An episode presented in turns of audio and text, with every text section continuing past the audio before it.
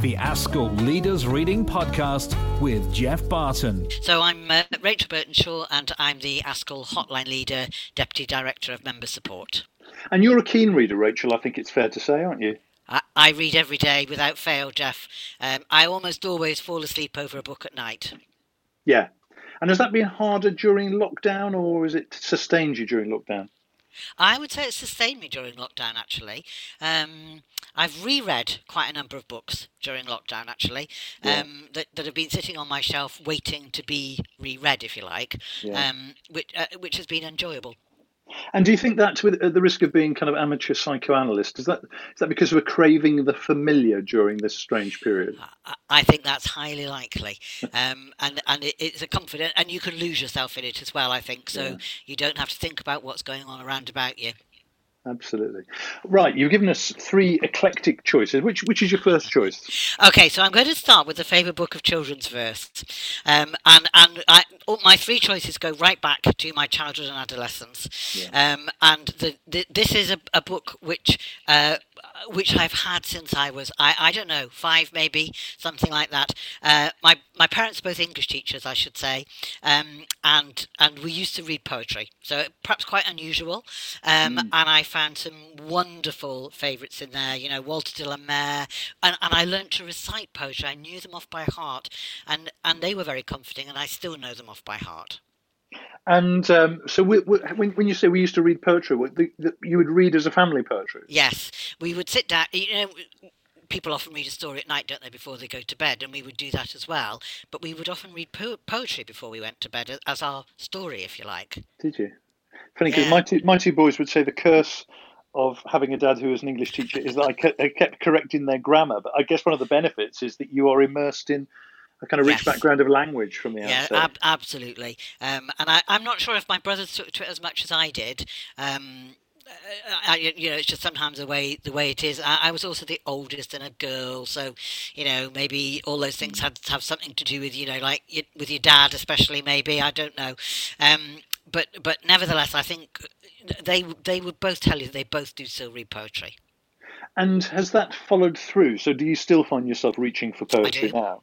I do so. I do so reach for poetry now, and and, and I'll often uh, get hold of a new poetry book as well. You know, I love Carol Ann Duffy. Um, so so yes, I, I still I still will, and and you know, and there are poems there which still speak to me that that, that were important to me then. Yeah. And now you studied languages, didn't you? So your second choice is uh, uh, a text from overseas. It, it is. So my, my, my second choice is a, a Bertolt Brecht play, um, which is uh, Mutter Courage und ihre Kinder, or Mother Courage and Her Children. Um, and I I saw this play for the first time, and I can't remember. You know, now I can't remember whether I saw it at the Glasgow Citizens Theatre or whether it was uh, part of the Edinburgh Festival. I I just can't remember. But in any case, I saw it when I was about twelve or thirteen, um, and it was in German and we had to wear a headset so we get the English translation. And I was determined that I would be able to understand German that well, and it led me uh, on that path. So it led me on the path of of studying German and going on to study German at university. And indeed, my gap year, I had a gap year before I went to university, which, considering that I'm quite old, was fairly unusual in those days. Um, but I lived and worked in Berlin, which of course was uh, at that time uh, surrounded by a wall. West Berlin, but I I was able to go to West Berlin and I was able to, uh, to East Berlin and I was able to go to the Berliner Ensemble, which was Brecht's own theatre, which was just amazing for me. So so it led me on my path to study languages and of course eventually to teach languages. And it's just a reminder how books are often intertwined with kind of defining moments yes. in our life. They, they take us into a new course or a new direction. They do, and, and indeed my absolute obsession with the theatre. I mean, one of the things I can't wait for is the reopening of theatres. I, I just I just can't wait to be able to go back to the theatre again. Nothing quite gives me the same buzz as a theatre. Yeah, I'm the same. And your th- third choice uh, is also internationalist in outlook, but kind of universal in the way it speaks yeah. to all of us. Yes. So my third choice is Anne Frank, uh, The Diary of a Young Girl, uh, which I read as um, a young girl. So I read about the same age as, as Anne would have been, uh, and I come I come back to again, and, and it's one of the books which I've reread in lockdown, um, and I was astonished when I read it again. Uh, I mean, it inspired me then; it inspires me now.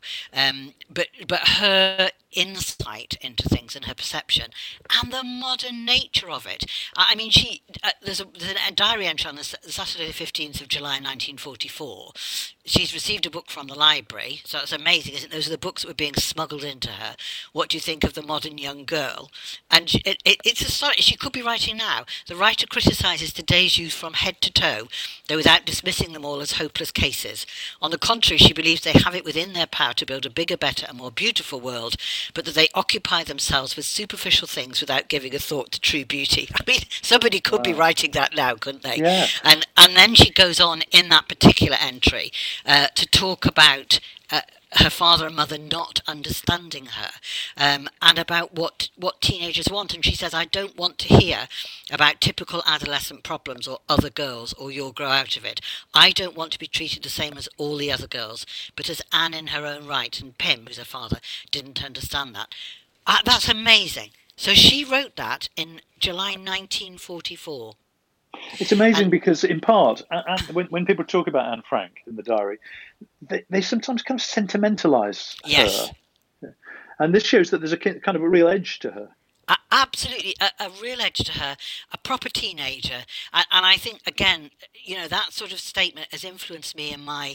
Uh, I, I, went on to work with teenagers, and I loved working with teenagers. But it's one of those thoughts which you have in your mind is is, is how you should treat teenagers and how you should be with teenagers. And I guess I applied that with my own son as well. You know that that yeah. you have you should take them seriously. Their feelings and their emotions are very heightened, and you should and you should take them seriously. So it that's been important for me that thought, I think, to keep with me throughout my professional and personal life. That's been a wonderful selection and a great conversation. Rachel Burtonshaw, thank you very much.